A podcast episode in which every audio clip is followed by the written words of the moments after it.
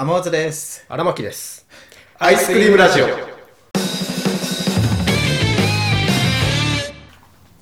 久々に映画見た。ああ。久々。映画館で？映画館で、え映画まあ映画自体は別に見てるんだけど、うん。これを見ようと思って。ああ。いいじゃん。これを見ようと思ってその映画のためにスケジュール立ててうん。行ったっていう映画、いいじで見たのがゃんうんまあアニメ映画なんだけどうん「駒田蒸留所へようこそ」っていう。あー。知ってる？いや予告はうん知ってる知ってる。予告は見た、まあ、俺本当にもうつい最近俺今12月何日今日？16とか？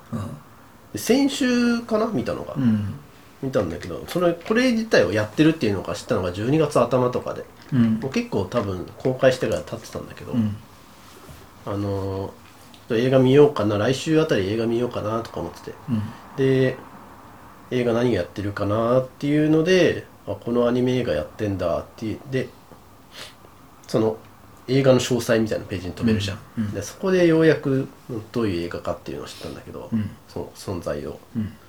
これ「駒田蒸留所へようこそ」っていう、まあ、アニメ映画なんだけど、うん。制作が A1?A1 うん。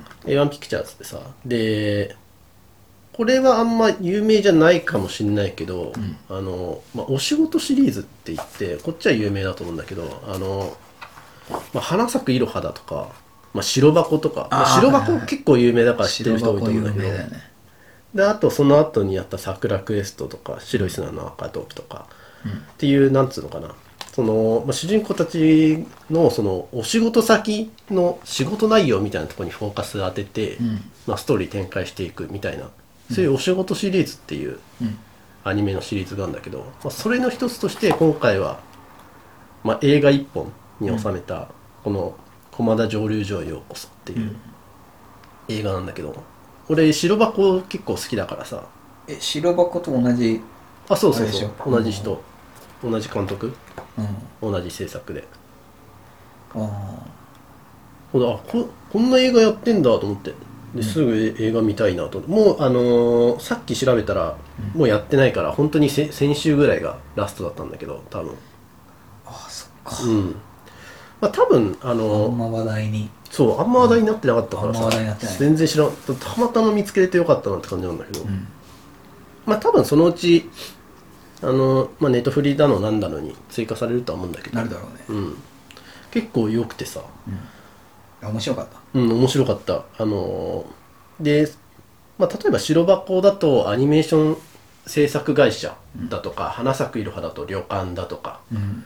まあ、あとはまあ桜クエストだとあのーなんていうのかな地域を盛り上げるうん。その人みたいな感じのそのまあお仕事うんなんだけどこの駒田蒸留所まあ蒸留所って言ってるぐらいだから、まあ、お酒に関するところなんだけど、これにフォーカス当ててるのが、まあ、その蒸留所でウイスキーを、はいはいはいうん、作るうん。会社でで俺最近ウイスキー飲み始め、まあまあ言ってたね。こまあ、最近っていうかまあ1年ぐらいだけど、ん。から、まあ、すごい自分にもすごい当てはまるっていうかそのすごい興味あるっていうところも白箱も好きだし。うん。ですげえいいじゃんと思って、で内容も実際良くて、でまあストーリーとしてはあのー駒田蒸留所っていうその蒸留所、お酒を作る。会社の話で展開されていくんだけど、そのでし大体主要な人物としてはその蒸留所の若い女社長さん、うん。まあ、先代の父親の方が亡くなって出て、あでそれを継いでまあ2代まあ3代目か。3代目のその若い女の社長さんとそこそこのその女社長が、まあ、今度対談企画をやるっていうところで、その記者あ記者として、まあ、そこに訪問しに行く、まあ、男の子。ー取材するの？そう取材しに行く、まあ、その記者とその蒸留所の女社長さん、まあ、そのあとはその会社の人たち。まあ、そこで広げられていく話ででその蒸留所昔地震があって、で、まあ、お酒を作ったんだけどそれの原酒が失われてしまってあでその現象をまあ再現しようみたいなところがまあ大きなストーリーの柱になってるんだけど、で、まあ、白箱とか花咲くいろはとか見てたら分かると思うんだけど結構そのお仕事にフォーカスされて、まあ、そのお仕事ってどんなものなのかなみたいな、どういうものの作られ方してるのかなみたいなところっていうのが結構細かにというかまあ節端々に結構語られてるところがあってそれが俺的に面白くてさ、まあ、ウイスキー結構お酒ってお酒の種類によって作り方があすごいたくさんあるからさ、俺ウイスキーの作り方ってあんま実際どんなもんだみたいなのが確かに、うん。想像できんな。そう。まあなんか樽樽のお酒みたいなもうそういうぐらいのイメージなのよ、俺としては、たえーまあ、樽で最後醸造して、まあ、樽の味がお酒に染み出てくるみたいな、それだけの印象だったからさ。えその駒駒場駒駒田蒸留所。駒田蒸留所はうん。一種類のお酒なの、え何種類もやってる。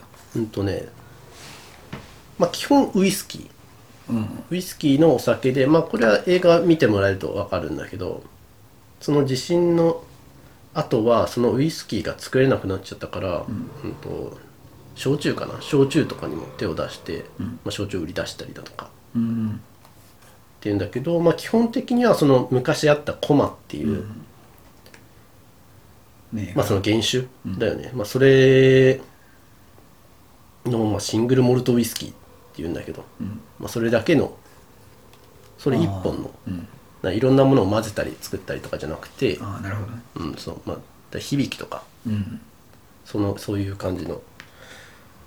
でウイスキーのもともとは会社なんだけど、でそれが失われちゃったから、それをまあじゃあ再現して作ろうみたいなところがストーリーの根幹なんだけどでその作る過程再現する過程っていうのが説明されていく中で、あウイスキーを作るのってこんなに難しいことでこんなに時間がかかってこんなお金がかかってみたいな。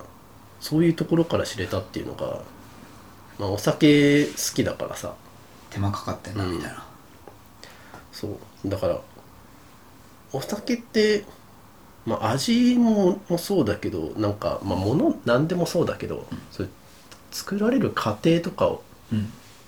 知ってるとより深く楽しめるものかなと思ってて。うん。でそういった意味ですごいねこの映画良かったなって思った。で、パフも買ったんだけど、パフの中にもその作られる過程とかっていうのが簡単に載っててそれもすごいめっちゃ取材してんじゃんみたいな。そう理解しやすくて。すごいねウイスキー好きにちゃんと刺さる作品になってた、あうん、でまああとはお仕事シリーズっていうところもあって、まあ仕事をする上でみたいな、あ、ん。そういうすごい決まベースとなる考え方みたいなところからももちろんその俺は普通に会社で働く人間だからさ、ん。そういうところで共感できるところとかがあったり。あまあ、あとはそのまあ先代がどうのっていう話があるから、まあ、家族とのつながりみたいなところがあったり、そういうお話だったあああえその話的には、うん。そういうお酒作る過程もあってうん。でどういう話の展開なの？話の展開？話の展開としては、うん。最後その何？作れて終わりみたいまあ最終的にはそうなんだけど、あのまあその辺は作る過程とかの話で、まあ見たら分かってくるんだけど、そのまあ原種うんとっていうのは一度失われたら、もうそれを再現すること、まあ、作ること一から作ることっていうのがあの、まあ、例えば多分そのなんだ機械の設計書みたいなところとか、そういうのが全部1から100まで再現できるような設計書とか残ってたらもしかしたらできるのか知らんけど、そういう記録とかも全部焼けちゃってああじゃあももう再現が不可能みたいそうね。なところとか、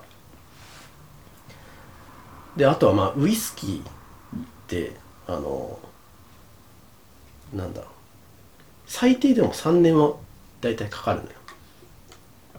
うえ完成するまで？そへえそんなかかんだ。う、うん、原酒を作って樽に入れて醸造、まあ、これを何年やる醸造するか。みたいなところで、あのーウイスキーでさ何年ものみたいな。うん。まあ、響きの15年とか。うん。そういうのがあるじゃん、それってもう実際にその樽の中で何年つけ醸造してるかみたいな。はあそういうところの話なのよ。なるほどね。そう。だからもちろんその時間がかかった分価値も高くなってくるしっていうところもあるんだけど原酒自体が失われちゃったから、まあ、最初から一から作るわけよね。作るってなったら、じゃあ最低でも3年かかる。そうだよね。でそれを持たせるまでの資金ってそのお酒では、まあ、原酒がないわけだから、賄えないわけじゃん。うん。で会社のもちろん一人でやるわけじゃないわけよ。いろんなお酒作るにもそうよ。人件費があったりだとか、維持費。機械を作るとかじゃあその間どうお金を稼ぐのかみたいな何で稼ぐのかみたいなところとか。うん。えーえそういう紆余曲折そう。えそれをその話が2時間に収まる。収まってんのよ。へえすごいね。その再現するまでとかっていうところとか、んあのまあ、お酒の作り方に対する難しさ、うん。まあ、あとは家族との絆みたいなところとか、もうそういうのがちゃんと綺麗に全部まとまっ まとまってるんだ。まとまってんのよ本当へえいやすごいいい映画。まあさすがさすがのこのシリーズだなと思って、えー。作品としても面白いんだ。そう。はちゃんとあの登場人物まあ主にその、さっき言ったその記者と、うんその女社長なんだけど、その2人のその成長成長というか心の動きというかそこら辺もうまく描かれててうん。すごいねいろんなポイントポイントで満足いく作品になってさ。うーん。えその原種再現しようとするじゃん。うん。でも3年かかるわけじゃん完成するのに。そうね。